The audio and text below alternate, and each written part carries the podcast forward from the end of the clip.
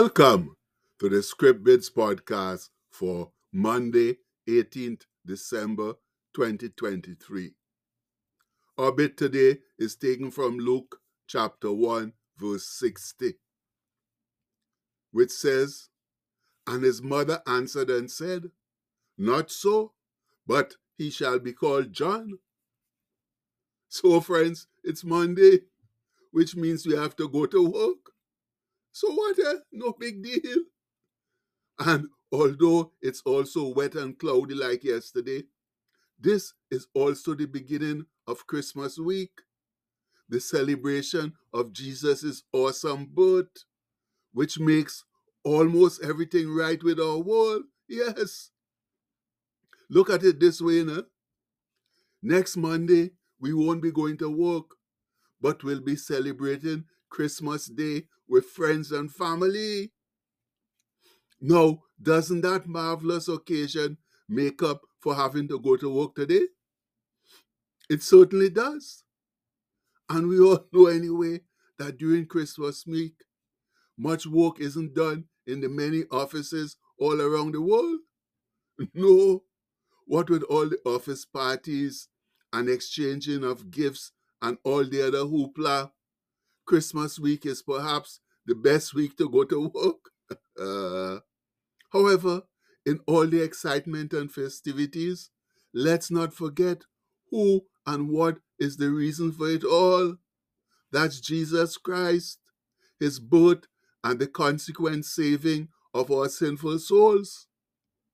So please, yes, please, let's make time every so often in our busy schedules to stop for even a moment and give Jesus thanks for all that He's done, all He's doing, and all He has promised to do for us.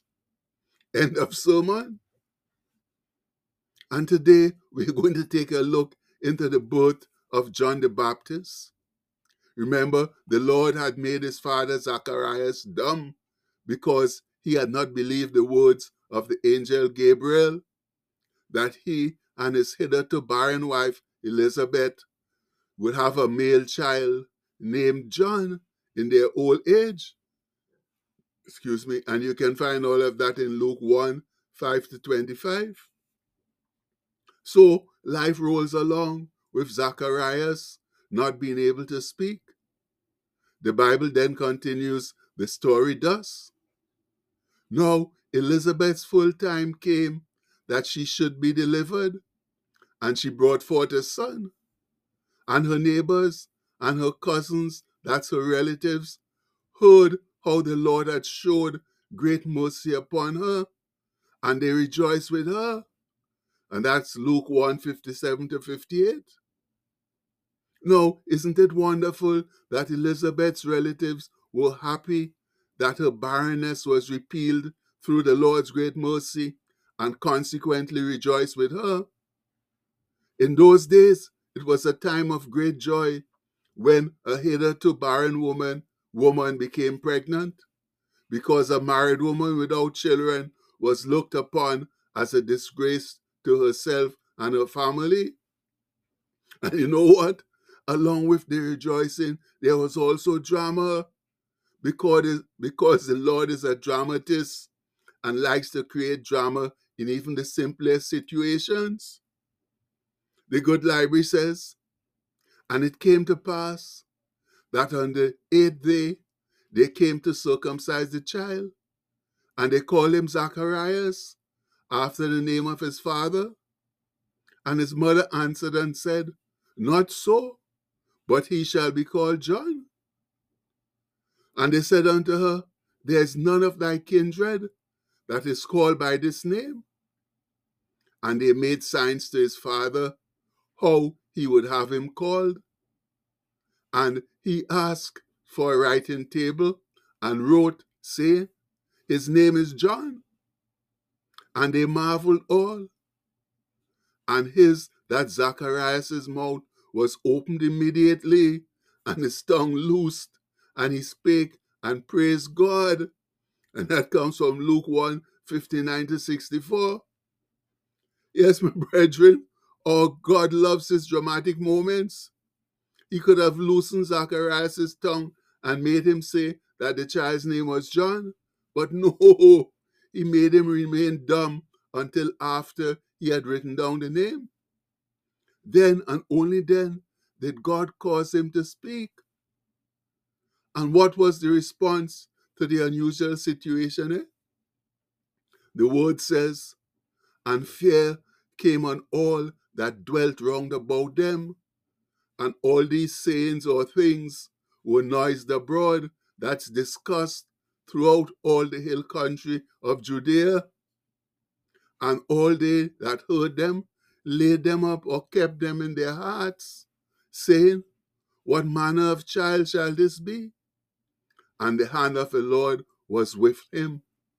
And that's Luke 1 65 to 66. Our friends, when the Lord's hand is on you in a strong manner, you will certainly be different, not be a normal, everyday, run of the mill person, as were all the prophets and people who manifested God's word down through the ages. Look at Noah. He built an ark because God said so, and everybody laughed at him. But he proved them wrong when the flood came. Abraham left his home and family at the age of 75 to go wandering in the wilderness because God said so, and that's a God he knew nothing about. But now he's the father of our faith. And people like Brother Joseph, Brother David, Brother Paul, Moses, Job, all had the strong hand of the Lord on them, and they all lived extraordinary lives because they followed the Lord's leading and guidance.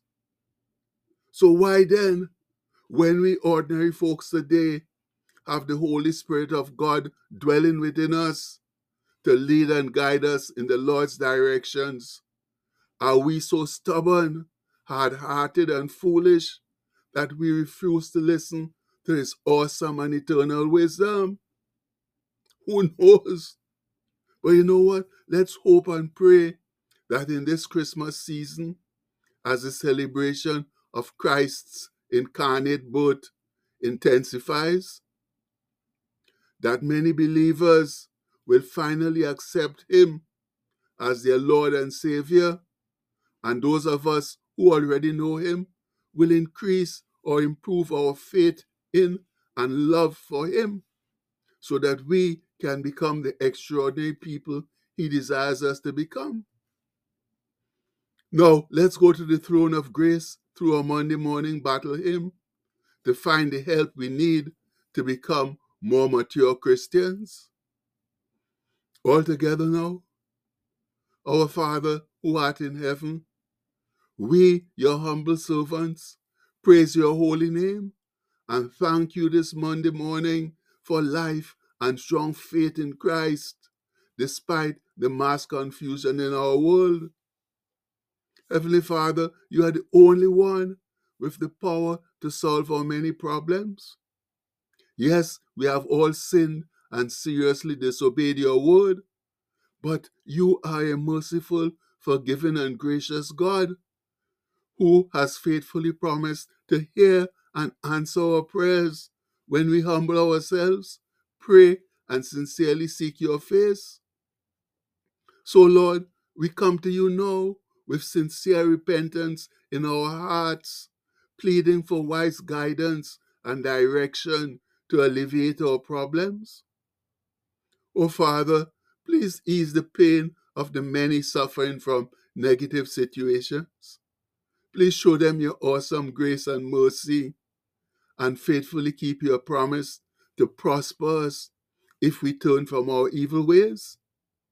Show this evil world that you are indeed Jehovah Rapha, the God who heals. And we pray this in the holy and blessed name of your Son, our Lord and Savior, Jesus Christ. Amen. And again we say, Amen. And you know what, my people? The irony of the situation is that the solution to our problem is found right in our prayer it says, turn from our evil ways. Yes, friends, That's always the first step in receiving divine help. And if we are wise, we'll do just that. Much love.